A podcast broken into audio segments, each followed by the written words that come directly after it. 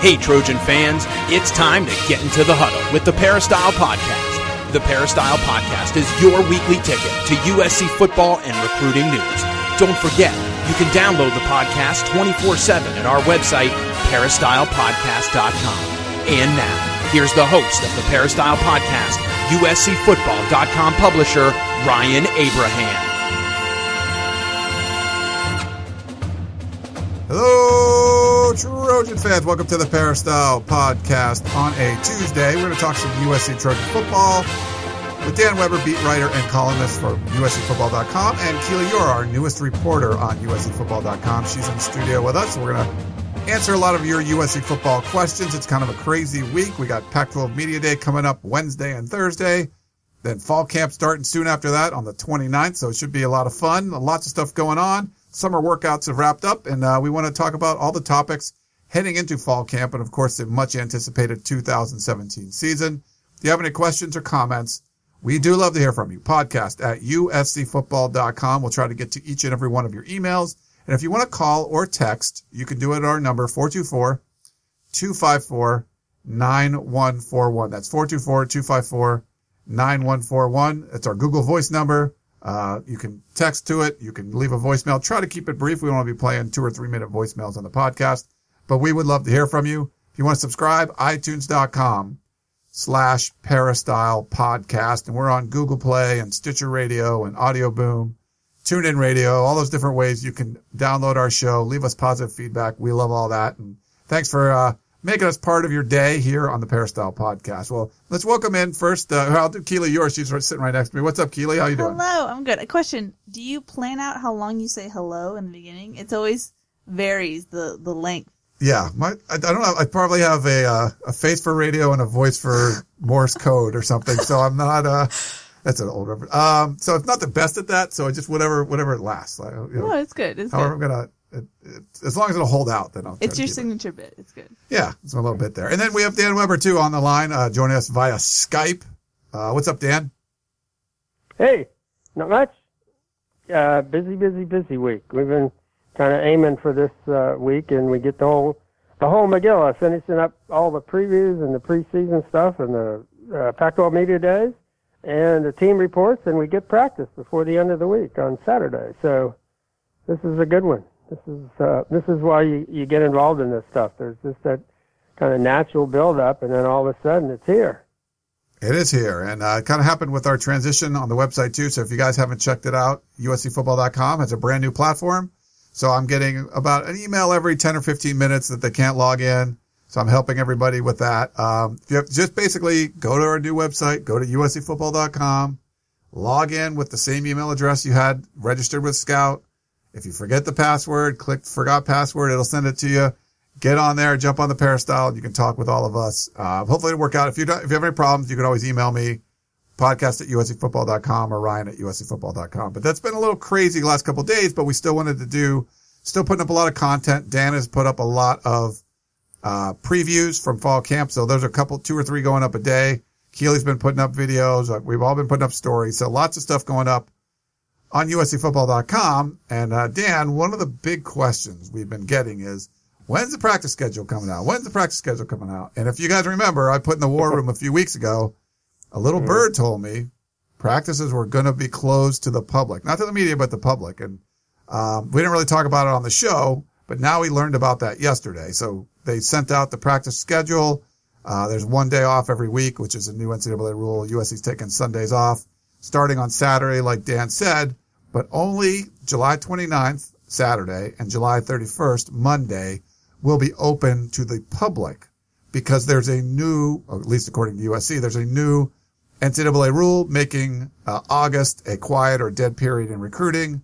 They don't want recruits to be on campus, so they're closing practice to the public for that. Um, so Eric in Duck Country had the first question. I wanted to get your thoughts on this, Dan. You too, Keely. Why are practices now closed? Is it just for fall camp or will it continue into the season? Will the media still be allowed? Thanks as always, Eric and Duck Country. Yeah, I mean, when we say uh, uh, that they're closed, uh, in most places that means closed to the media. You know, that means like uh, like if you're in Tuscaloosa, Alabama, within a block of the stadium when they're practicing, and you have a camera, You could be may shot. be under arrest. so uh, uh, when we say closed at USC, it usually we're referring to uh, uh, the general public and fans, and uh, and it has been open in most of the preseason until they really get into game week preparation uh, forever. Uh, certainly since we've been around. Uh, the, the new NCAA rule, the way USC is interpreting it, with the month of August is a as a dead period that you can't have uh, you know the potential of cr- recruits and you know other people being in the same the same location. Uh, we're getting you get different readings from different schools on this new rule and what it means. Uh, you know there are, are other places where it is impacting whether high school teams can play in uh, college uh, facilities uh, in the month of August and, and you know, games, uh, bowl games, uh, you know, kind of things like that have been uh, have been had had to move out of uh, college facilities because of the new rule. So it has has some impact, but uh, yeah, I think we tried to tell people who were planning to come to town in August to not be, you know, maybe go to Disneyland or something, but you may not, you know, you're not going to probably get to see practice, and, and that turns out to be the case. So you got two days. Uh, you got this Saturday and this Monday, and that's it. So uh, I know they won't be in in pads yet, but uh, but you will get to see two practices uh, if you uh, if you choose to do so. But uh, we will. It looks like our schedule hasn't really changed at all. That uh, the media will you know will go with the same schedule. So uh, you know at least uh, we're still in there, and and and that really matters because we love. And I think that's one of the things USC football has done so well, and we thank all you guys out there. But uh, but being there, we like to be there, and we like to report, you know, what we see there, and we like to get it to you, you know, right away with instant analysis and ghost notes and all the other stuff and all the highlights and what have you. And so, uh, you know, it's hard to complain too much because we're still we're still in there and we're getting a, a lot better view of USC football than almost anybody else around the country. So, uh, uh, so we'll have to be your eyes and ears uh, in August. Yeah, I was gonna say, well, it's easy to complain in the bubble of USC. We definitely are getting more access than a lot of programs around the country, so it's it's good, but it's bad. Yeah, they've they've put Mm. extra restrictions, um, but overall, if you cover USC, you get more access than if you cover uh, other major programs. Um, so it's it's definitely a good thing, but it's been more and more restrictive, uh, pretty much every year, uh, restricting in the summer. Um, but yeah, we're not going to get a lot of uh, sympathy from. But you know, it's basically for us. We want to provide you guys with the best uh, coverage possible. So the more access we have, uh, the easier that is, the more we can learn about the team and kind of share our thoughts on what we see and uh, what's going on out there. But I think some of it is also the nature of being in Los Angeles. Like if you're in Tuscaloosa, if you're a newspaper within 100 miles, that's what your main thing is Alabama football all the time. In Los Angeles, it's very different. I mean, you have multiple, multiple uh, sports pro teams plus another major university. So if you close everything off and have zero access, there's just other schools, other programs that can be covered. So it, it's kind of strategic. I think if you're a, a you know a program here, if you want more coverage, you kind of have to give people access. well, also, how much does that yeah, play into? yeah. I, I was going to say where I live, you know, there, there's a lot of, uh, you know, in Orange County, a lot of attention that uh, Chargers are here. They're in Costa Mesa. They're, you know, going to be at uh, such and such a sports. Center. I can't remember the name of the guy that the sports center is named after, uh, where they built their new, uh, you know, practice facility, and they're all open. So, you know, I think they they may be opening the same day as USC. Uh, so you've got some competition. So I'm not sure you're in a position in LA to close everything down uh, with with two NFL teams that are encouraging people to to come to their preseason practices. Yeah, and I it also benefits them in a way because that's something that when players are going on to the next level, USC always touts, well, oh, our our players are media trained. They've always they've had media in LA. They know what they're doing, so it also helps them in that way too, with the next level. So Well, it's not, and it's not even a case of USC saying that. It really is true. Yeah, yeah. USC kids are so much more comfortable uh, you know, with a microphone in their face. And I mean, there are, honest to goodness, uh, there are college coaches in the SEC that don't handle themselves as well as, uh, as, as, you know, USC's kids. I mean, you could be an assistant coach for Nick Saban and they allow you to speak once a year. Uh, you know, you don't get a lot of media training. I'm, I'm surprised some of his guys, uh, you know, can get head coaching jobs because they just don't get to do that. And, uh, the USC kids really do. And I think it helps them in all the interviews they do with the NFL teams, uh, you know, before they get drafted. I think it, it, it plays in their favor. I think like Juju has just been a, you know, a darling of the Pittsburgh media and Stevie T has been a darling, you know, down at Tampa Bay. I mean, the USC kids just have, Adoree', of course, has kind of taken over Nashville. And, uh, it's really a, a plus for a kid coming out of the USC program. there's no question about that. I think the assistant coach point is a very good one too, Dan, because like when say USC hires Deland McCullough from Indiana, you can go on YouTube and see interviews he's done um, during the season, during practice, things like that, and you can kind of get a feel for what he's like. If you hire the running back coach from Alabama, you're not going to see anything from what he's doing there if you can talk to the media once a year. Now it's a different way to skin a cat. You can say, Hey, I got the I got the running back coach from Alabama. He's probably pretty darn good, you know. um, the one from Indiana, you could look at his track record, you, but you'd like to see what's going on. But that's what my point is that, yeah, USC is a power program, you know, one of the top five all time. But being in Los Angeles, it's a different market. And I think it's a mistake. You know, if you're working towards closing it and making it look like Alabama, I just think that would be a mistake in this market. Yeah, you just can't do it. It, you can't do it. There's just so much, uh, TV time, and, and you know it's important. I think when you're walking up to the, you know, uh, Howard Jones Field and you see those TV trucks there, that really matters because there are a lot of places they could go. Uh, you know, you got the Dodgers and the Angels and who knows what. And before you know you're much into October, you got both hockey teams and both you know NBA teams, and uh, you really want them stopping by once or twice a week at practice. And uh, you close that practice, uh, they're not going to be there and, uh, you know, I don't know how you can calculate that, but, uh, uh, I think the Dodgers have, you know, with their TV contract, were, you know, as good as they are and as much as people want to watch them, they, they can't watch them. And, uh, you know, you understand now that Major League Baseball, you know, is even worried about, you know, here we got one of our two or three great franchises and, and most people, even in LA, they can't see them. And, uh, that's, uh, that's a worry. They're getting a lot of money but uh, but it's hard for people to you know to watch the Dodgers, and I think people understand that it's probably not a, a good long term plan for the Dodgers. Let's uh, move on. We got Mark had a question. He said a couple of years ago, I offered an opinion that the offensive line was not as good as their respective five star designations would warrant. Each of you indicated that the problem was not the player's ability, but rested in the coaching ability. Uh, lately, it appears that your opinions have changed and you regard the current group of players at a higher ability than the previous group. Are the current players better or are you just rethinking your opinion on the previous group? Love to hear your discussion during the next broadcast from Mark.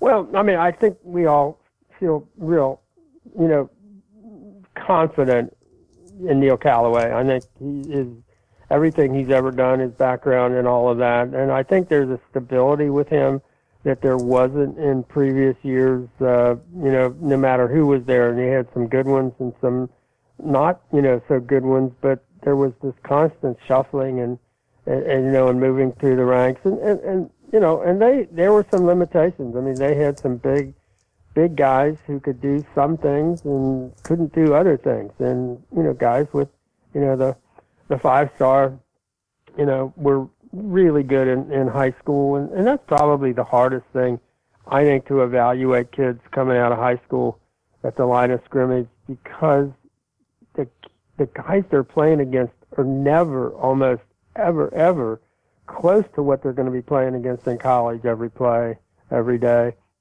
and it's just really hard to say is this just because this guy was so big and and nobody could challenge him or is he athletic enough to be able to to make those plays, at, you know, at the at the college level? And so that was kind of an issue, you know, for Zach and and Damien and and those guys. But you know, they they were veterans. They tried hard.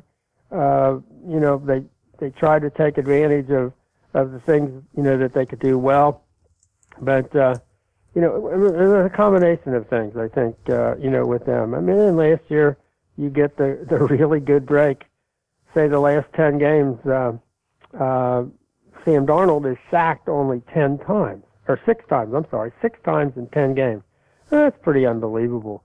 Uh, and then you realize that probably wasn't completely uh, dependent on the line of scrimmage play. That was very much dependent on Sam Darnold and the fact that you know no matter how many times somebody got through, uh, the first guy almost never took Sam down. So you know you can read the stats one way or the other, but I don't think they paid a big penalty last year for maybe being slightly immobile and unable to maybe do.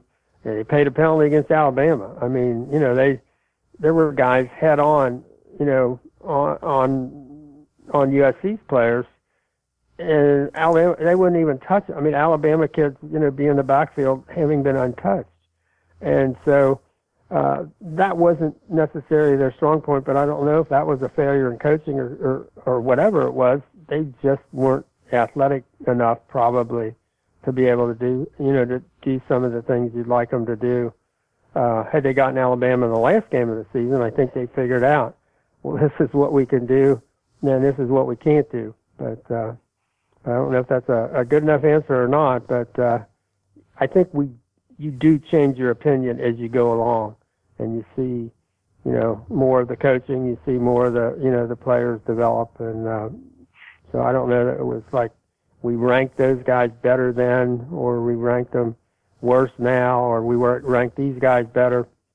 It's just, you know, I think it really it really changes each year with you know both the coach and the and the scheme and um, and the talent you know behind them as well. I mean, you can make a great block if that guy doesn't hit the hole, doesn't get the timing right, all that you know it doesn't doesn't make any difference. So you know it's hard to separate one you know element from another.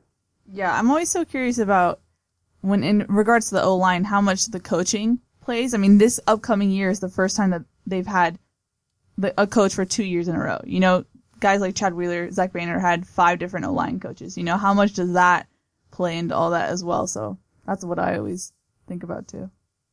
Yeah, there's no question. That's absolutely true. I mean, they were. I think there were years these guys were kind of coaching themselves. Yeah. And uh, and that's probably not a good thing. It's certainly not probably a good thing for Zach to say, okay, Zach, you just kind of coach yourself. You know, well, uh, he he didn't mind doing that probably, and I don't know that that was the best thing for him. He does so, like yeah, to hear I think himself. the guys you know? this he probably yelled at himself a him two years in a row are Yeah. are really going to benefit from that. So I think Keely stole my note. I wrote down like five O line coaches in five seasons, and that's what Keely said. So I don't know. I don't Uh-huh. Sorry know. about I don't know about having her in my studio You can kick me out. I'm always afraid when they mention that because there might be a, a, a quiz as, and ask you to name all five of them. And it's like, mm, let's see. Mm. Well, there was one. Name Remember, those. Tim Drevno is the farthest I go back right now off the top of my head. Well, and Tim Drevno, and then you say, well, wow, he's the offensive coordinator, you know, at Michigan, I guess. He's still there, right? Yeah. Uh, for Harbaugh. So, uh, so he moved upward and onward, and one of the million dollar assists. I think they have four assistants at Michigan. Maybe it's five now, making a million dollars or more uh, a year.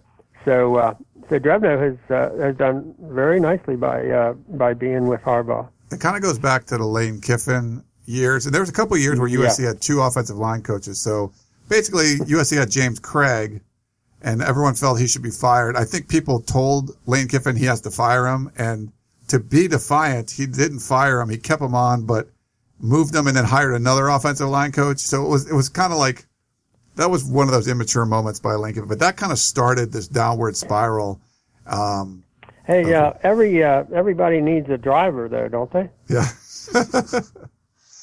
I think that's uh, what it was. Sometimes you just move him aside, and and and and, and you know, and, and the guy he brought in, and that's one of the things that Lane did so well. He brings in a you know Mike Summers, I guess, right from Florida, and he's back at Louisville, I guess now. But uh, uh, very good coach, uh, kind of a Neil Callaway, uh, you know, sort of a guy. But uh, uh, it just things just didn't go together. They just, you know, just bringing this guy and this guy doesn't necessarily make it work.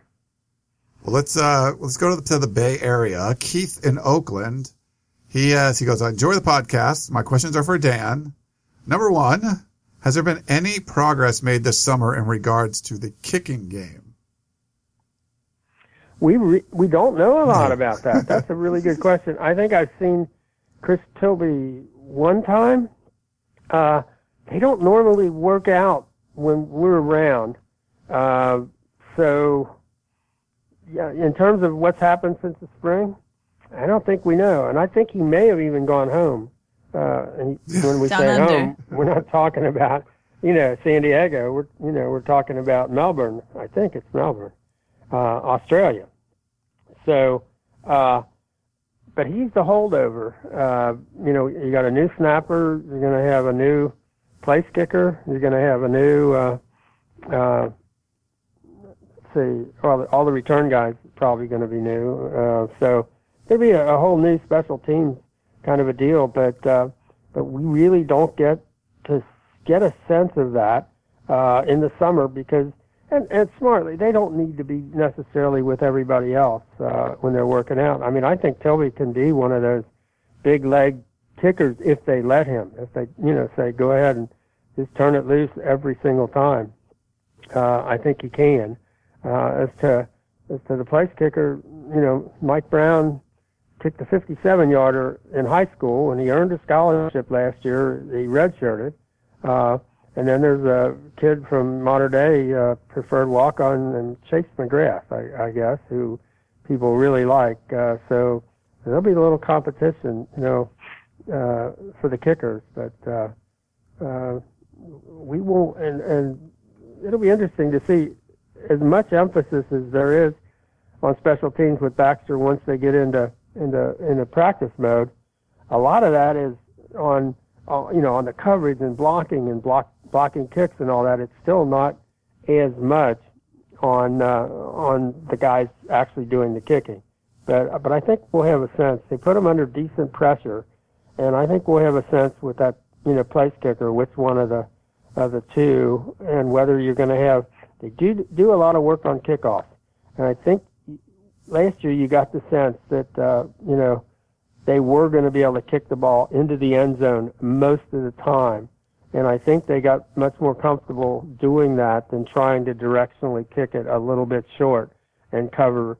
Uh, I think they feel like, and I, so I don't know what they're thinking this year. Maybe we won't know until they really get a sense of uh, in fall practice whether they're going to trust the uh, kickoff guy to just go and you know bust it into the end zone uh, like Boermeester did last year. And his second question was, what three things are you most interested in observing at the first week of fall camp? So we'll get you and Keely to answer this one.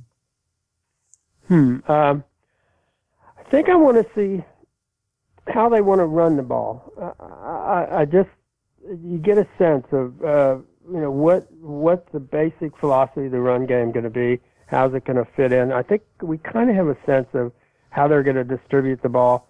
Uh, you know, in the passing game, and, and what they're going to expect of Matt, of Sam, and all the things, you know, and that they're going to be a whole lot of wide receivers and tight ends that they're going to get a chance to catch it. So, but I, I think the running game and, and how they, what's the basic uh, part of the run game. Secondly, I'd like to see how they're going to get pressure on the quarterback. I think that they had 26 sacks last year, I guess it's not terrible, but it's not very good with the athletes they had and with the philosophy to play on the other side of the line of scrimmage. So, so I think that that would be the second thing, because I think that changes the whole nature of the secondary and their ability to make plays if you can really get pressure on uh, on the quarterback. And I guess the third thing will be special teams, just to get a sense of, of you know when you you're starting over with almost every part of your special teams. Um, what does that look like? I think that that matters, and we, as a matter of fact, don't know a lot about how that's going to go. But but that'd be kind of kind of the things I might look at. I'm really curious about the wide receiver group, just how that all shakes out. Cause like besides Deontay Burnett, maybe Jalen Greene just because of seniority, it's kind of a open season for who wants to grab what spot. So I, I I'm interesting to see. I'm interested to see how that develops because it's really up for grabs. Like whether or not Michael Pittman, he he definitely in spring was showing signs Yeah. of of being one of the guys, but this is the first time that there's not some superstar waiting in the wings. You know what I mean? Like Juju after Nelson left, or you know, there there's kind of know, like Robert season. Woods and Marquise Lee and Yeah. Nelson Agholor and Juju Smith-Schuster. There was a five-star guy who played as a freshman, Yeah, and you haven't. They, they don't have one like that yeah. this year. So I'm really curious to see who kind of shows up. Oh, to be honest, watching him in the summer, uh, Deontay Burnett is that kind of, you know, that Jerry Rice guy. He's not the fastest. He's not the biggest. He's not the, just the best. You know, he catches it. He gets open. Got great body control. Uh, so I think you do have that sort of a guy, although Yeah, how they'll definitely do. use him, uh, I don't think we know. But I think you're really right on the rest of them. Man, you can just, uh, you know, you go to practice and, and you watch a, like a Jody Lewis or a Randall Grimes and you think, okay, put them in there too. I mean, or you, you, you see a Joshua Imatorbhebhe and you think, man, that kid, you know, that's Juju, uh, only jumps higher. Uh, and so I don't have a clue. I think you're right, Kelly. There's just, it, it's just shake them up and see who comes out. Yeah, and it's not only just qu- quantity; it's quality. Like you said, there's they're good. So Yeah. it's it'll be interesting to see who who fends for themselves. I would put the offensive very line much. there too, just to see what you know, because we saw like an Andrew Voorhees come in the spring, and no one really expected him to be like, "Hey, dude, he could play. Like he could start." Um, You know, Austin Jackson could he come in there and do that? Yeah, we t- we talked. It was funny yesterday. We talked to Harvey Hyde, and uh, he wants things mixed up. He likes Chris Brown better at tackle than at guard. He wants Lobendahn at guard and not tackle. And I was telling him, well, that's kind of not the way they've been doing things. I don't know if you have any thoughts on that, Dan, but I, I think there's a lot of options, a lot of ways they could go with it. Yeah, how they end up mixing and matching the offensive line because you know I think they're giving. I, mean, I think I really like this staff that and Clay. You play, you know the way you practice, you're going to get a chance to play, there there there is that legitimate um, uh, ability to make yourself uh, make a spot for yourself uh, based on practice, and I don't think it's uh, well where do we recruit you and how you know how important are you to our recruiting efforts? And and we'll get you in there because we got to show everybody that our recruits uh you know from wherever you're from play and all that.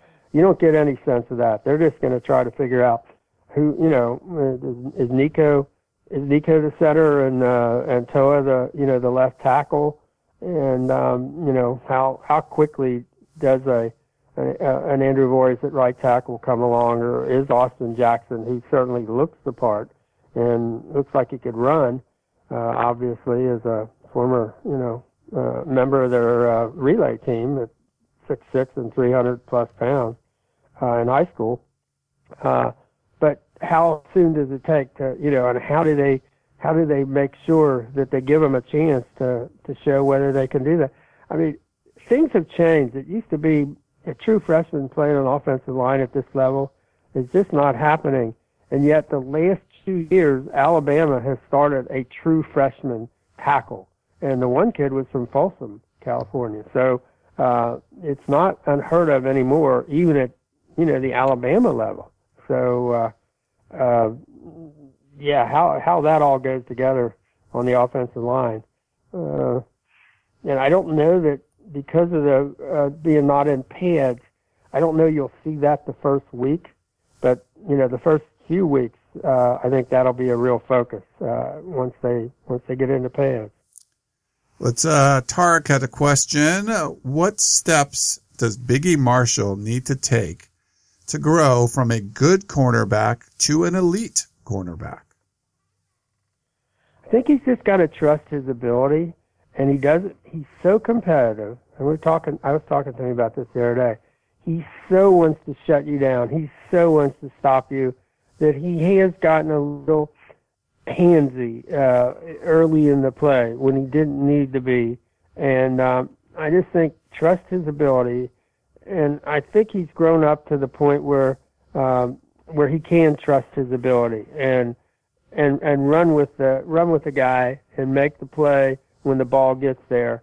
And and you know redirect him and do all the things that he should be doing at you know at six one two hundred pounds uh you know big and strong a corner as he is he can do all that. But just that i mean i just think he's got such a will to i can't let anybody do anything against me and he he's had a little trouble at times resisting that urge to just grab somebody if they they do something that surprises him. And I think at that point he got to trust his ability to stay in the play and stay with the ball and and and be a better athlete. Uh, uh, you know when the ball gets there. And uh, I think that's a lot of judgment. Some of it's coaching. I mean I I think we got to, you know, we got to see some things happen there at the at the coaching level. I mean, I, I think there was a, a good discussion on the board the other day about Adoree, who didn't ever seem to benefit from all of the kinds of of, of ways to play the football and use his hands uh, that maybe you know athletically he could have done, and some of that was he wasn't there in spring and and all that. But I I think they probably, you know, as a group, need to, to really learn uh, how to play the ball, how to not, you know, grab anybody, and how to trust their ability. They're all good enough athletes, uh, but you know, have the confidence in yourself that you can make the play and you don't have to grab that guy. You know, I mean, we'll still think about that the Utah game where uh, last year where you know Biggie doesn't grab that kid um, they don't get a first down and the game's over. And uh, can't do that anymore. He's just got to got to not not not have that, and he knows it. He knows, but uh, that's what I'd like to see from you know from Biggie. We got one from Josh uh, Dan. He goes, "Hey Dan, Ryan," and then he puts "and Keely?" question mark. Oh wow! Um, so he's already anticipating Oh. that you were going to be joining the show. nice job. Yeah. There you go, Josh. Uh, I love the show. Well, thank you, Josh. I love that I can listen to the podcast for my, tr- uh, my Trojan football fix during the off season. Hype makes me nervous. The last time the Trojans entered a season with this much preseason hype was the 2012 season, and that didn't end too well for our boys. The final record of seven and six, five and four in the Pac-12 South. I know that season was in the middle of the sanctions era, but is there a chance history can repeat itself? What is Clay and the rest of the staff doing to keep the team focused on performance and not all of the hype? Thanks a lot. Josh from the Mojave Desert. Yeah, Josh, I think that season went bad. The the day Matt Barkley said he was coming back, they had the uh, Christmas tree up in the uh, in Heritage Hall, and I still remember. You know, it was like this is all USC needs. He's coming back, unfinished business. It's all going to be taken care of. And I think, unfortunately, those guys were not so far removed from the Pete Carroll era where they didn't think maybe there's just some magic about USC and it's all going to happen. And I still remember trying to, and, and you know, they were coming off of that team. I think the 2011 team might have been ranked, uh, you know, barely in the top 10, but by the end of the year, I, they might have been able to beat anybody in the country. I mean, uh, you know, I know it was, it was tough. You know, they, they, they crushed Oregon for three quarters and then, then Monty went into prevent and, and they ended up needing a missed field goal to, you know, to win that game. But, uh, that was a really good Oregon team that, you know, that they were just significantly better than, uh, you know, on the road. Uh, so I think people kind of thought, well, that's going to carry over. Unfortunately, the guy who, know, the two guys who really drove that team were, uh, uh, Matt Kalil and, uh, and Rhett Ellison. They were the enforcers. They were the tough guys. They were the, you know, the real, real talents on that team. And when they left, a lot of the toughness went with them. And, um, you know, I still remember writing that I think they're good enough, but, and I said, there's, you know, one big question mark, and the question mark is the coach. And goodness gracious, you couldn't even have guessed where that season was going in terms of the coaching and all of the, all of the issues. And I, there are people who, who are probably better off not coming off that kind of a, a big year, uh, and you know the whole, you know, the year starts with, uh, well, did you vote for USC number one, or didn't you vote for USC number one, or you did but you lied about it, da da da da da. I mean, it was just one of those after another, you know, culminating in the in the Sun Bowl. I don't think any of that's possible with this team. I think this team, uh, Clay has, you know, it's not about Clay. It's about them. It's about practice. It's about routine. It's about, about technique. It's about none of the other stuff that's that's out there. It's not about you know uh, uh, who's coming back or who's not or or any of that. It's just uh, you know, I mean, I think he was smart enough to right after the Rose Bowl talked about it's not about the Rose Bowl. As much as everybody was excited and thrilled to death about how the Rose Bowl went, I think they were very wise in saying, you know, that that game's not going to help us now.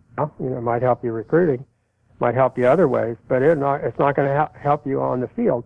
And I think this group of guys are far enough removed from the Pete Carroll, you know, dominant era that they don't know any other way. I mean, they don't. I don't think this group feels like it's owed to them.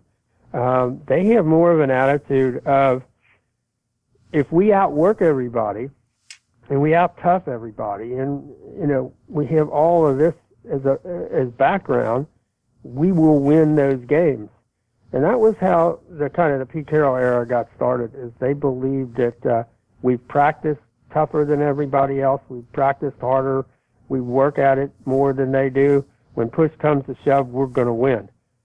This team is closer to that, that it's more about uh, how you got here than the fact that you're USC uh, and that kind of the world owes you owes you something because you're USC.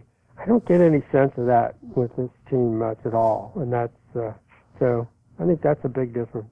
Yeah, like you said, the first practice of spring, Clay Helton was like, the Rose Bowl is done. It's over. I've only watched it once and that's it. I'm not going to watch it again. It's over. And it kind of has that ripple effect through the team. I mean, just talking to the guys though, they definitely think a national championship is in their sights. They are very confident. But the thing is, is like other seasons ago, players would say that, but they kind of would say it because it's the right thing to do. You know, yeah. like, oh, like, well, of course the national champion's our goal. Why not? Why wouldn't that be our goal? You know, but these guys actually are like, no, like, we work hard. Like, we, we think that we can really do it as opposed to like, we think that this is what we should say and we yeah. should do. You know, there's a difference. And I think the turnaround from a horrible beginning of the season last season to they put in the work, they bought in and look where they ended. They're like, okay, if we keep doing that and that work, what will happen next, you know? So it's funny. I think it's Dan, very much connected oh. to what they do, not who they are.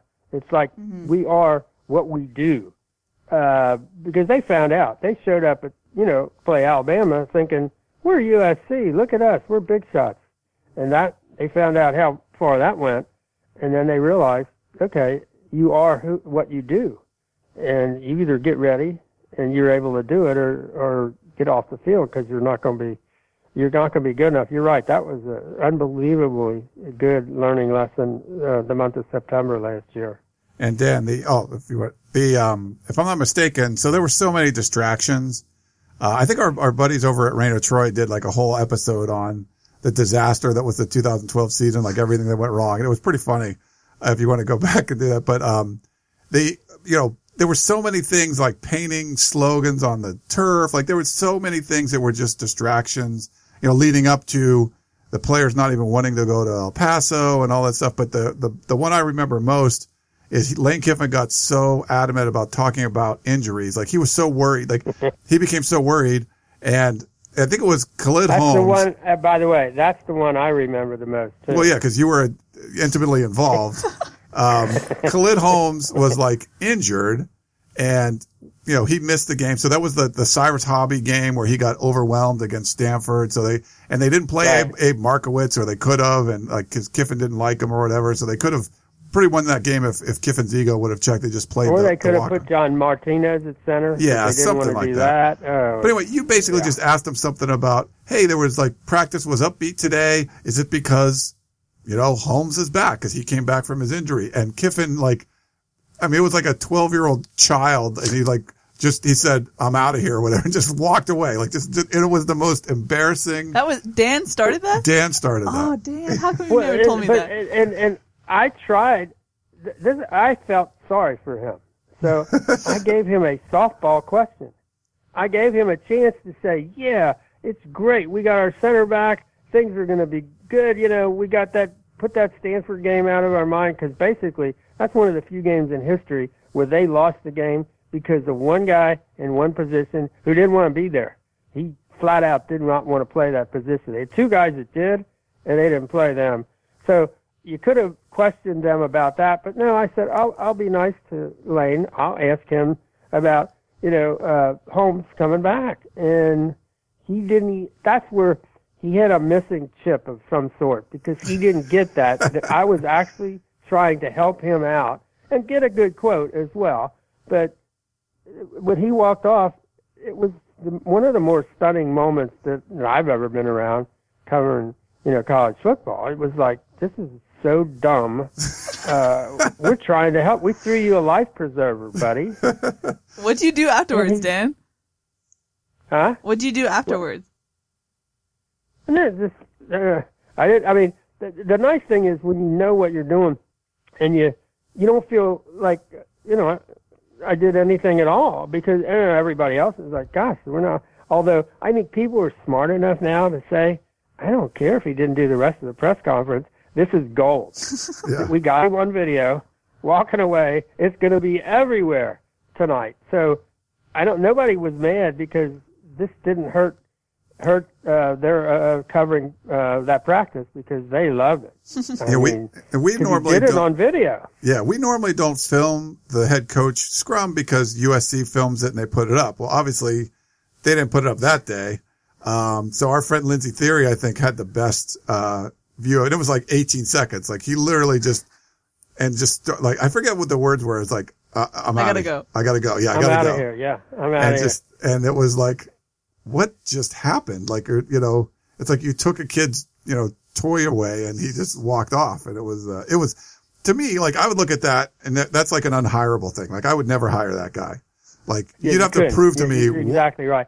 why and, you and would the do that. rules were you couldn't you, you weren't supposed to talk about injuries, but injured guys coming back, that wasn't off limits. It was an injured guy who was going to play, and it was obvious he was going to play. It wasn't like oh you don't have a center this week.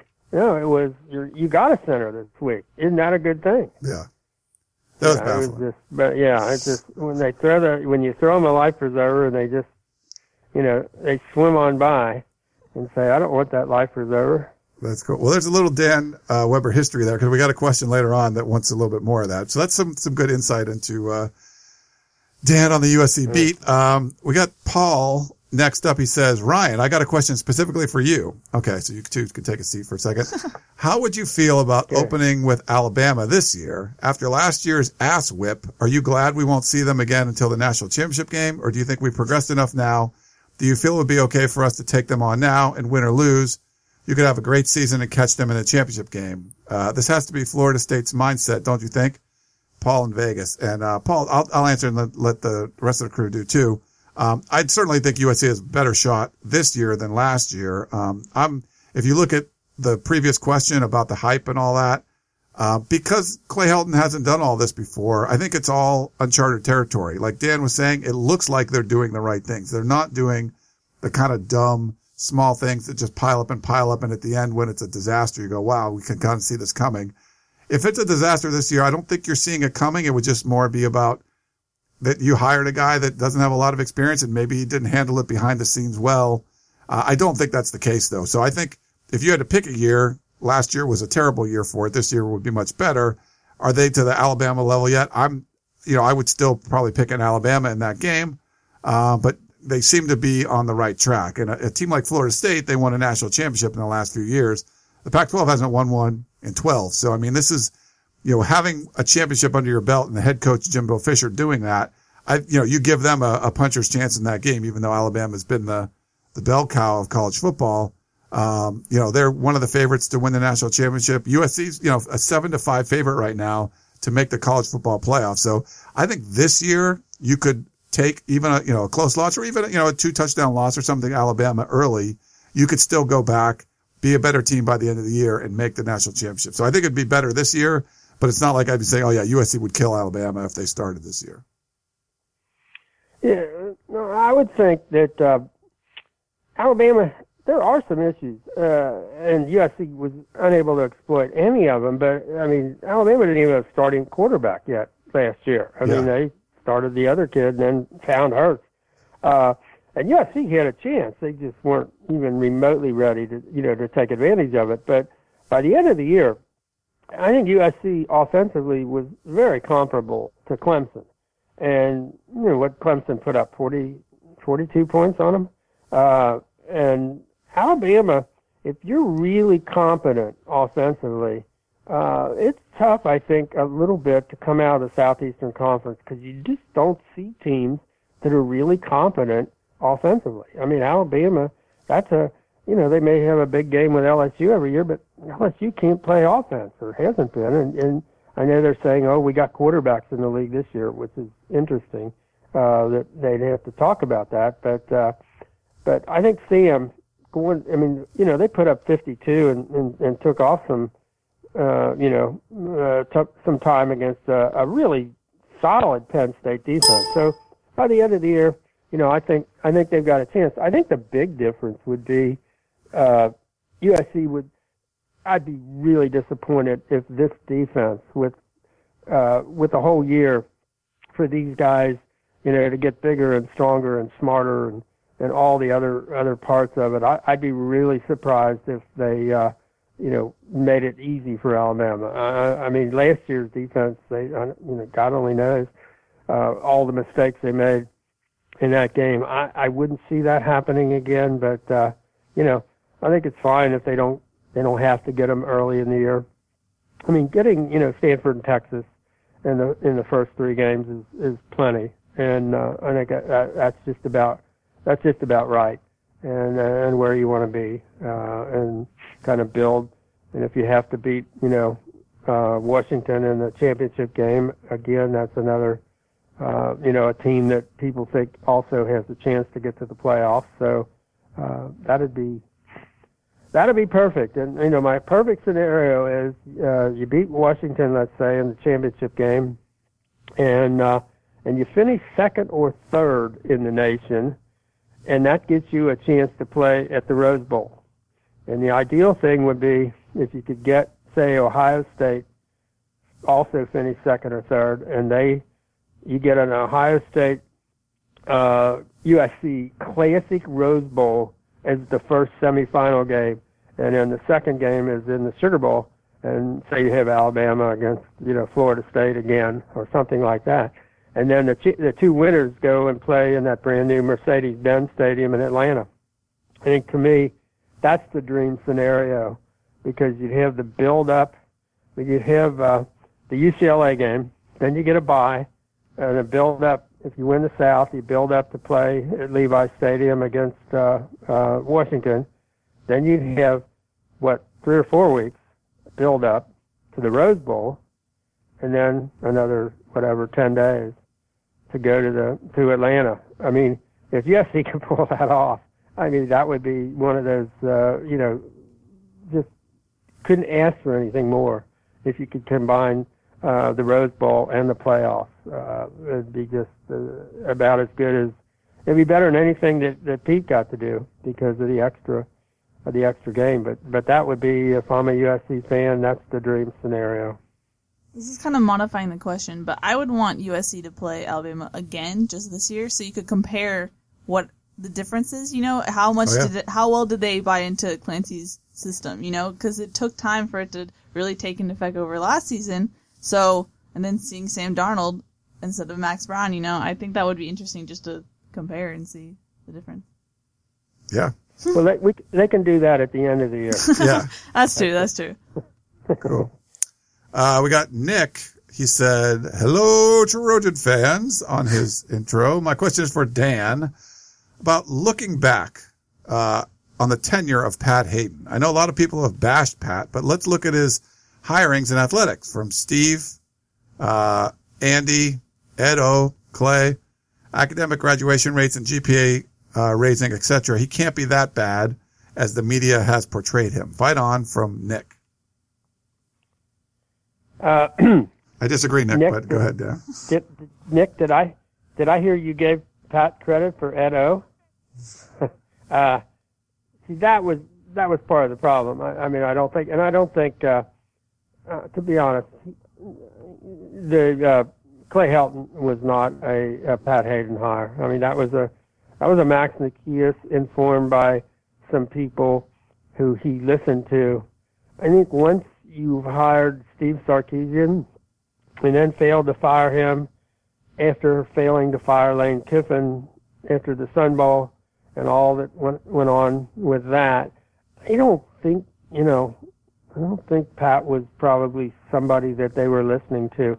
I will give him credit, and I didn't think the Andy, I, I mean, I think the Andy Enfield thing, uh, I might have, I was probably one who said bring back Tim Floyd. I think he got a bad deal. Other than that, the next guy on my list was Andy. I liked Andy personally. I liked his intelligence, his smarts, his background, all of that. I think it took a little longer to get there. I think the the, the big part that that was that you got to give Pat credit or someone is that they allowed Andy to hire his his two assistants coaches, uh, Bland and Hart. That they are just sensational uh, recruiters. It makes it for a great staff at USC. I do think you know with the depth they've got this year, they've got to figure out some how are we going to use all of those good players, and that's before even the potential that Marvin Bagley, uh, number one player in the you know the nation, uh, you know leaves high school early and, and goes to college, which looks sure looks like he is. And here you've got USC in the maybe final two with Duke. Are you kidding? Uh, and yet USC always should have been that program. I mean, you know, a brand new building in a in a at a campus that's just this wonderful place, a mile and a half from LA Live, uh, a mile and a half from two NBA franchises. There's no other school in America where a kid can come play, and there are two NBA you know teams right down the street. I mean, it, and people forget that when OJ Mayo was there and Kevin Love at UCLA, and that those teams would play one another, and you'd have literally 25 NBA scouts at every game. I mean, you can get, you know, as much exposure as you, you ever, you know, could possibly want if you play at USC. They just had a run of some of the worst, you know, coaching, you know, ideas that anybody ever had in, you know, in the world. But, uh, you know, past legacy, I think once you hired Sark with all that everybody knew going into that hire, and and you had Ed, who you know easily you could have you know left in place, and, and that was such a disaster that there's no way you come back from that. I Yeah. mean that's just that's one of those disqualifiers um, for oh it was a good you know a good tenure. No, not really. I mean, he, it started off badly. I mean, it was somebody who didn't understand what happened to, with the whole NCAA situation.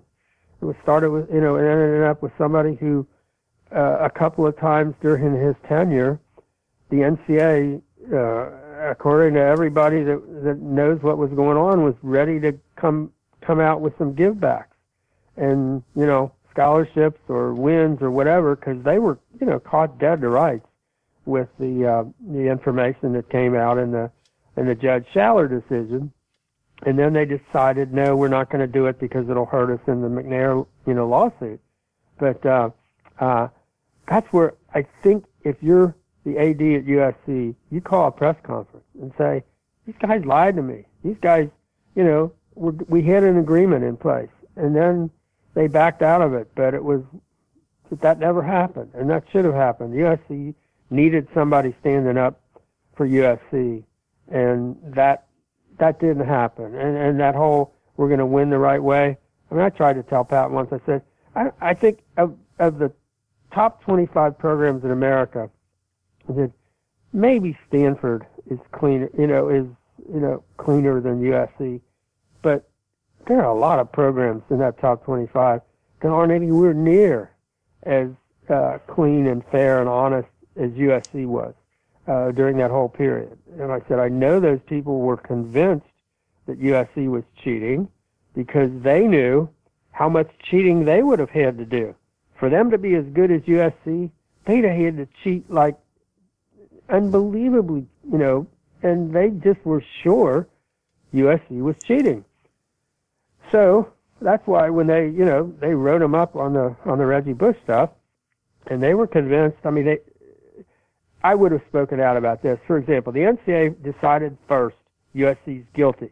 They decided second, we're going to give them penalties worse than we gave Miami, because as a favor to Paul Dee, the chairman of the former uh, Miami AD, chairman of the committee, and then we'll go out and find the evidence. Well, that's why it took them four years before they even brought USC, you know, in for the, the hearing because they couldn't find anything. And then finally, they ended up essentially framing Todd McNair and making stuff up. And I just think at no time would I have uh, agreed to uh, to accept that if I'm USC. And they got the benefit when Judge Shaller decided, and they uh, Todd McNair's attorneys were so smart, and they got the NCA to make a fatal mistake. They tried to get the case thrown out, and the McNair attorneys got discovery, and that's when they found the emails, and they found that the NCA was making stuff up, knew they were wrong, breaking their own rules, and they got a judgment. Never before in history has has a school gotten been presented with that kind of a judgment about what the NCAA did. It won't happen again either because nobody's going to email anybody ever at the NCAA. But I just don't think at that point you sit back and say, well, we know what they did, but we're just not going to say anything. No. I mean, so for me, that really makes it hard, hard for, for Pat's tenure to, to be considered, uh, uh, you know, a successful one. Yeah, I would say, I don't want to dwell on this too much. We had other questions, but basically, if you look at all the major decisions Pat, Pat Haden made, um, unfortunately, if you did the exact opposite on all of them, USC would be in a much better position than they are now. So that's, I, I'll stand by that a hundred percent. And I know that is true. So we'll move on. Um, you know, if you'd have blindfolded them and just threw darts oh and, and, accepted whatever it hit, you'd have been better off. I mean, you're right. Either way. Yeah. I like Pat Haden. I mean, I, I like him a lot. It was cool. Like he was a cool guy to be around, but just all of the decisions, he needed to be the smartest guy in the room. And he's a very smart guy, but he just made a lot of bad decisions, and that's that's what you're paid to do. He was the highest paid athletic director in the world, and uh, yeah, that was bad. Okay, yeah. uh, Anthony in L.A. He said, "Hello, Peristyle. First off, great work as always, guys. Dan and Ryan, and I guess I'll throw Keely in there. With fall camp and full pads coming." I'm really excited about our running back group. Rojo, Aka Cedric Ware, uh, Vi, Stephen Carr. It's really going to be interesting who emerges as the number two. What position groups are you two excited about coming into camp because of our strength of depth in those areas? Thanks as always, Anthony and L.A.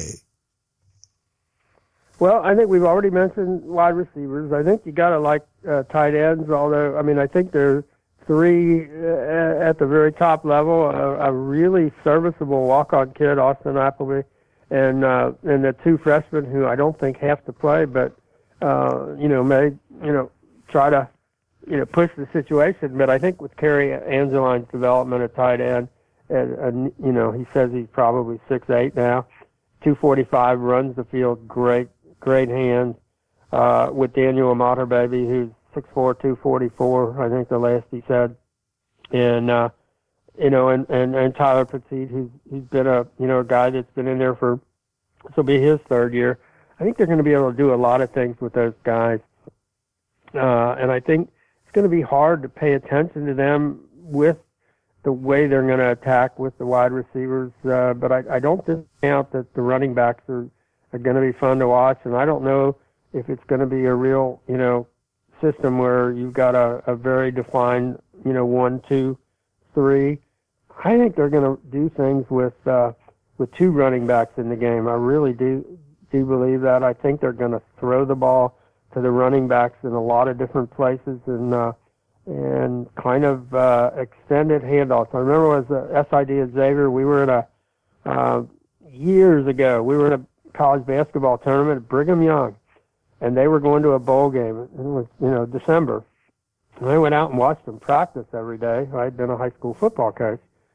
And I'm, it all of a sudden hit me. And they were the only ones in the country doing it then with LaVell Edwards. And I'm thinking, I see what they're doing. Those are, those are just long handoffs. Those are just extended, you know, that's a running play, but they didn't have great, uh, tailbacks. They didn't have great, you know, uh, athletic offensive linemen, but they could pass block and they would come out and throw the ball with those quarterbacks one after another. And I said, this is their run game. It's just, uh, they're just long handoffs.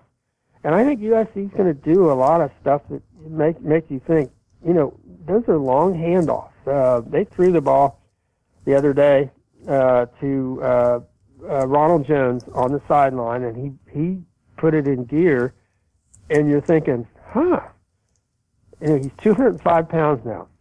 I think he's actually more explosive at 205 and pretty much the same weight Reggie was when Reggie, uh, you know, junior year.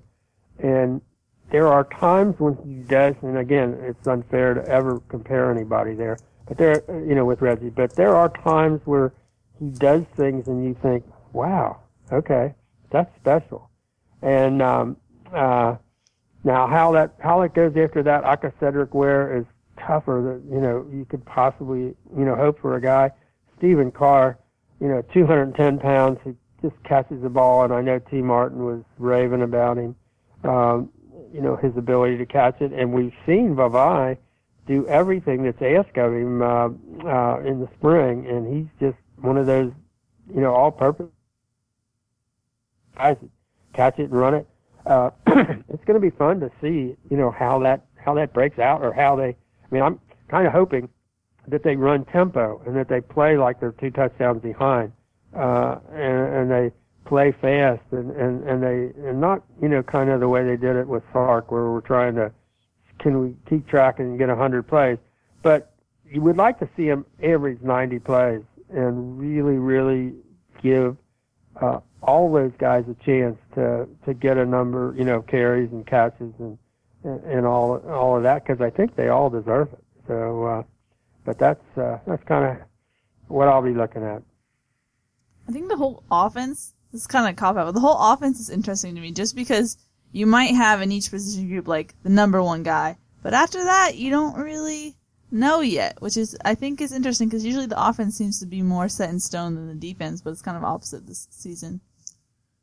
Yeah, I agree with that. And I, I kind of want to see the front seven because it's sometimes you see two down defensive linemen. Maybe this year you could see four at times. You know, we're not sure, you know, where the bodies. You know, there's a lot of there's a lot of good bodies there, and it's just it's really up to Clancy who he feels comfortable with, who he has confidence in, and how that's basically how he's going to tailor the defense. So. Uh, might be a few more bodies, Dan, on the defensive line this year that you can play with. And there are, and if they only play two, and and again, you know, only Stanford and maybe Utah, I don't, you know, uh, are the kind of team where you really do have to stop the run first. Uh, uh, I don't know how many they're going to play, uh, but if they only play two, they're sure going to be able to rotate. I mean, they're going to have guys that that you know that they can come in and play fast with. And I think the the thing you hope is that they really trust those guys, and where they don't need uh, a, 25 year old guy like Stevie with his strength and all that to just say, okay, hold him off, Stevie, from you know A gap to A gap, and with the the feeling that we can send guys and use their speed and athleticism, you know, to get places and, and uh, you know, Clancy always talks about wanting to play on the other side of the line of scrimmage. I think that's the key. Is uh, can you you know get enough you know guys who are ready to play fast and play on the other side of the line of scrimmage and just turn them loose and you know get take advantage of Rasheem Green's you know 275 pound you know really athletic athletic body or Kenny Bigelow does he come back and and have that ability? Uh he's he's uh kind of trimmed down to 285 and they've got guys that you know I mean they certainly look the part. Uh I mean then you look at you know Porter Gustin and, and you know and, and Uchenna and uh they really look the part of a shutdown defense. Uh, and, you know, that, that will be the. I mean, to, to me, of, of all the things that are going to happen this year, if they get to that true shutdown defense, take other teams out of the game, uh, that's the that's the more than anything else will tell you uh, how far this team can go. If if that becomes this team, if they can go up and line up with Stanford and just say, we're not going to let you in the game. We're just taking the game away from you. Sorry, you, don't get to play here. Uh, the way Pete Carroll's teams did, or you force teams like Stanford to take chances and do things they don't want to do.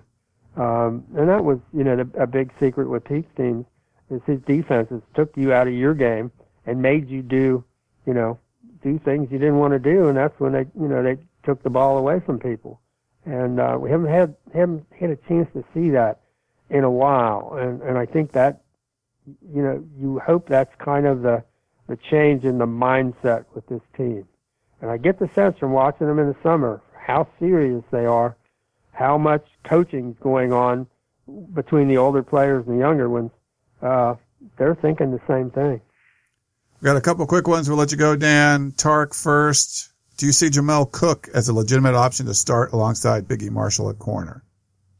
Absolutely. Yeah, absolutely.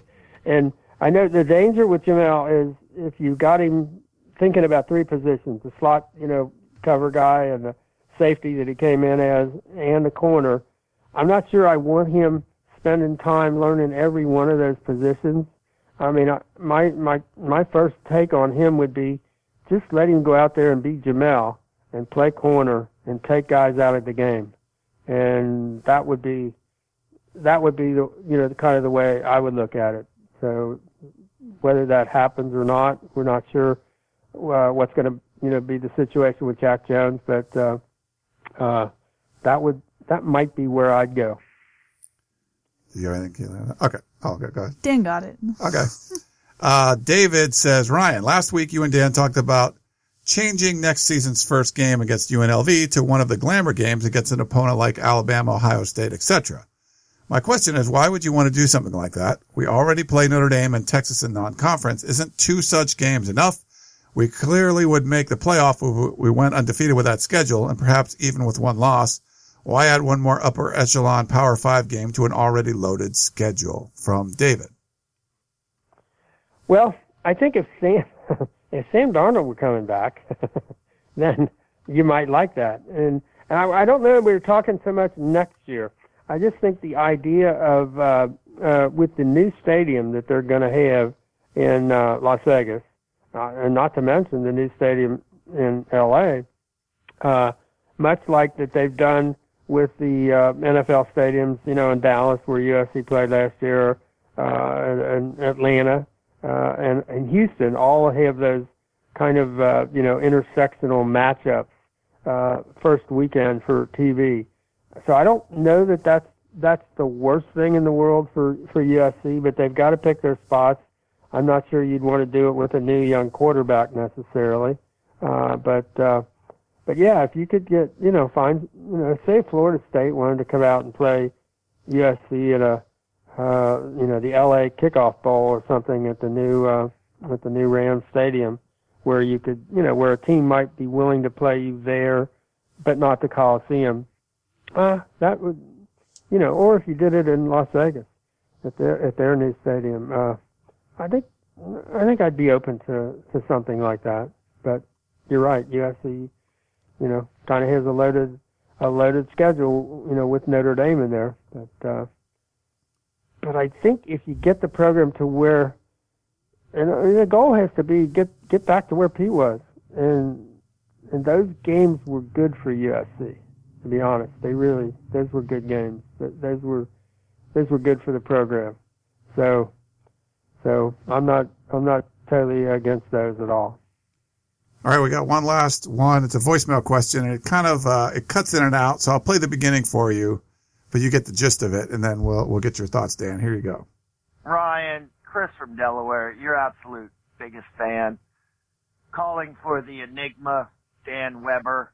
He's one of my favorites, but he is a very, uh, not secret. He's just, he's a, there's, we don't know too much about him. The only thing I've learned about him in my listening was last week that he likes wine and cheese. And I was kind of hoping that since we're in a down part of the season, you know, the camp hasn't started and there's no games or anything, that we could maybe get, you know, a little introspective about Dan Weber this week. So Dan, my question is, what, And it kind of cuts out there after that, but uh, Can I just interject really uh, yeah, yeah. I've been on the sidelines with Dan for like maybe four years now, and I barely know a lot about Dan. Like I'll get little snippets here and there, but he is an enigma. He's a he's a secretive person. Oh, Maybe I Oh. just don't ask. Well, I, I, I had to look up. I had to look up the famous Churchill quote, which uh, where he, uh, a 1939 radio interview, they asked him about Russia, and he said, "Russia is a riddle wrapped in a mystery, inside an enigma." he always had some good So, uh, quotes. and Russia is uh, at the top of everybody's, uh, uh, you know, political thought pattern right now. I was interested. If, if, if Chris from Delaware, right? Uh, I, I actually spent some time not that far from. Used to drive through Delaware. Uh, uh, lived in uh, Bucks County, Pennsylvania, and um, was a sports editor, Bucks County Courier Times, uh, and lived in Yardley and lived in uh, in West Chester as well. So, uh, uh, actually, we were in West Chester, wasn't far at all from Delaware. So, uh, uh, so I know you're, I know where you, whereof you speak. I actually interviewed for a job at the Wilmington paper. So, uh, um, so I'm kind of familiar with your territory. But uh, uh, to give you a real quick uh, history, was a was a high school coach. Uh, played played high school football and baseball at St. X High in, in Cincinnati, which is used to be the largest Jesuit high school in the country. Now I think uh, it passed Loyola of L.A. with 1,500 boys, but then uh, I think Bellarmine, another Jesuit high school in San Jose, is now possibly number one. But uh, but we won the state championship in Ohio last year with a team that lost 35 to six in the opener to Bosco, which tells you how good high school football is uh, in California. That's one of the the big eye openers because I I came we played in the Greater Cincinnati League, which was really and probably still is one of the great high school leagues in the country, the Catholic League in in Cincinnati, where Moeller, uh, Gerry Faust, and Moeller and Cincinnati Elder, great programs. But when you see some of the programs out here, that's what the benefit of of coming out here is uh, to see uh, uh, Bosco and Mater Dei and um, and Corona, you know, Centennial and Mission Viejo, and then obviously uh, De La Salle in Northern California. It always, it, I wasn't prepared. You know, I grew up kind of in between the Big Ten and the SEC country, right on the Ohio River, and so, you know, we went to games and, you know, we'd go down to Kentucky and watch LSU and Georgia, Auburn, uh, there's Ole Miss. Uh, we'd go to Notre Dame and, and then watch Notre Dame games, go to Columbus and watch Ohio State. So we kind of felt like we were in the middle of uh, the whole world of, of college football, which we were. But uh, but coming out here, uh, it surprised me. USC always. I, I had run a, a trailing. and I'll throw all this stuff in. I ran a national, a trailing college football Hall of Fame. I put together for uh, a year and a half, and did actually did the Notre Dame USC game in 1989 in South Bend, and uh, got to meet the Pellerin brothers. Uh, we had a, a, a customized RV that was like a mini college football Hall of Fame, and, and people would come through, and you got to meet. And I I ran into the, the Pellerin brothers who had gone to like the one Giles, I guess, had gone to 800 and some straight USC games home and away since the like the 1920s, and and I had always had this picture of Southern California. It's like you know, kind of way out there, and and you ran into these guys, and they were they knew so much about college football, the history of college football, and then when I came out to Southern California, you realize, man, this place, these guys have been around for a long time. This is a program. It was winning uh, national uh, championships back in the 1920s.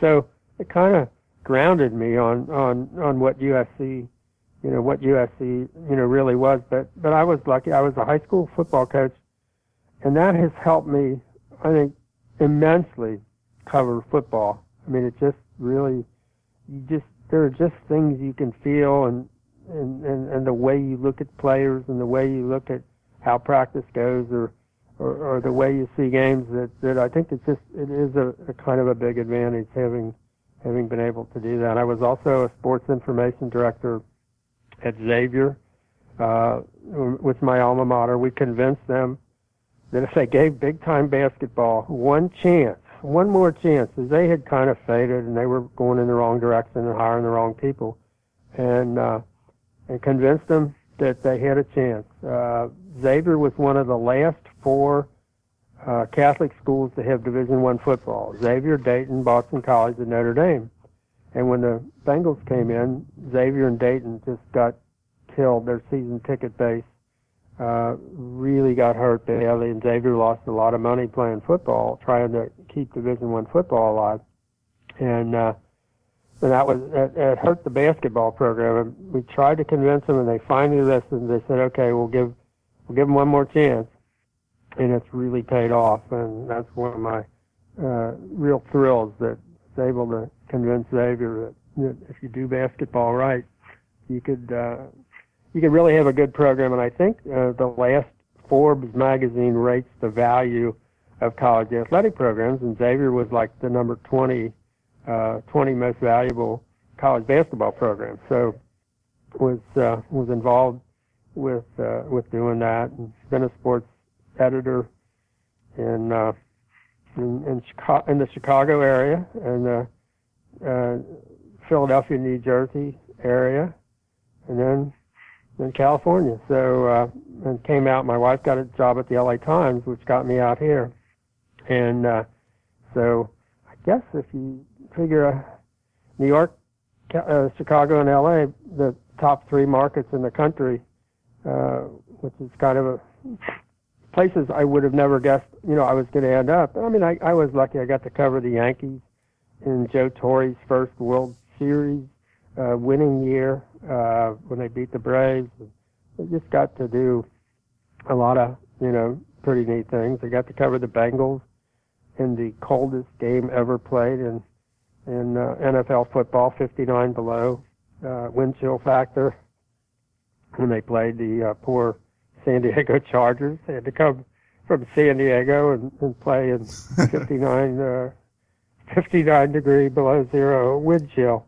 Yikes. Uh, yeah, I mean, it just, you know, I just, I got to cover a lot of Final Four. I got to cover Kentucky basketball. I think I was the only person as a beat person that covered both Kentucky basketball and UCLA basketball and compared the two kind of dynasties, uh, you know, UCLA with, you know, John Wooden. And, and I started in Northern Kentucky, which is, uh, where I grew up and, and, and that's where Coach Wooden started. He, he coached at a, a little high school right there on, on the Ohio River, Dayton High School. And, uh, uh, could talk to him about, he still knew, he was 94, and he still knew all the all the names of the players he coached and and where they lived and all you know it was amazing. Uh, so some of that pretty neat. I think I'll throw this in. Uh, the most in I got to, you know talked to an awful lot of people. I covered the Bulls with Michael Jordan. Uh, but I think the most intimidating, most interesting person to cover. I got to I got to do some Olympics and you know, U.S. Opens and Wimbledon, and French Open, that kind of stuff. But uh, talking to Bear Bryant, I think was he was he was different. he was somebody uh, was hard to just be yourself. When you talked to him, you knew you were talking to Bear Bryant. It was like probably nobody else that I can you know I can think of. Uh, he was he was one of a kind. Uh, but that was I've just been very fortunate, gotten to do gotten to do a lot of things, and gotten to be in a lot of places. I was uh, I was doing a story for a national uh, physicians sports magazine, and the Lakers were playing in uh, in Madison Square Garden, and uh, the theme of the story we were about Kareem Abdul-Jabbar never got hurt, and he was a very difficult person to talk to, and everybody said and uh, he did this stretching. He had he believed in this in the stretching regimen that he did that nobody else did, and he believed in it so strongly, and so and most of the people in the Lakers locker room, I'd never been out here, never knew anybody at the Lakers, but they said, "Oh gosh, you know, you want to talk to Kareem? I don't, I don't know." So I told him what I was doing, and it was like he, like the light bulbs. He was so excited to talk about um, about what he did and why he believed in it so strongly I mean, he almost didn't go out for the game because he was so excited, and nobody ever talked to him about it. so, so I got very lucky. So, and I go out to the court, and I had written a story about a guy in basketball who pretty much invented the jump shot, perfected the jump shot, and made it really important in uh, in the NBA. And he was from a small, a couple of small towns that were underwater in Kentucky at the time, and he led the Philadelphia Warriors to the first NBA championship. And yet he died tragically, and he's considered one of the 50 greatest players, but nobody even knows who he is. His name is Joe F U L K S, Joe Fulks, Jumpin' Joe. Uh, but um, the only story I ever could find about him, I did a lot of research, only really good research, was by Dustin Hoffman's wife. If you remember, Dustin Hoffman and his wife were really big Knicks fans. So I was standing there at courtside just watching him warm up. And I look and I realize I'm standing next to Dustin Hoffman, like elbow to elbow, like Keely and on the sideline. And I have to say, I gotta tell you, uh, I did a lot of research. It was like she did like a 24 page uh, paper on the jump shot that, and jump and jumping Joe Fulks. I said she did a great job, and I was, you know, it's really interesting, and I'm really appreciative. And he says, "Oh yeah, I remember that was, yeah, that was really good stuff." And then he says, "She's my ex-wife." oh, okay. She, yeah, my ex-wife. Uh, but uh, it was, you know, just fun to be able to to do lots of things in lots of places, and yet college football by far I think is is the best sport and the most fun and and there's, there's just something about it. It's more a fabric of people's lives than than than almost any other sport. It's just there's just kind of nothing like it. Keely, did you learn a lot more about Dan there? I did. That was See? like a oral history. It was great. So, no more of an enigma. So anyway, yeah, Yeah. been there, done that. I've been to 49 of the 50 states. I still haven't been to North Dakota. North Dakota. Wow, that's Isn't that I'll where get the there someday. Mount Rushmore is? Or is that South Dakota? South Dakota, Oh, yeah. okay. Never mind. Then why go South north? Dakota is easy. North Dakota is a little hard. You got to really be going to North Dakota oh to end up in North Dakota. cool. You All don't right. get there accidentally. Accidental. I mean, North it's weird though. I mean, I I, I was uh, we ha- I helped actually start Northern Kentucky University's uh, sports program. Started between classes that I was teaching at Covington Catholic High School when their administrators all came up and said, "Yeah, we're thinking about starting." It was February, and we're thinking about starting basketball and other sports next year. And I said, "Wait, you don't have a coach, you don't have a schedule, you don't have a team, you don't."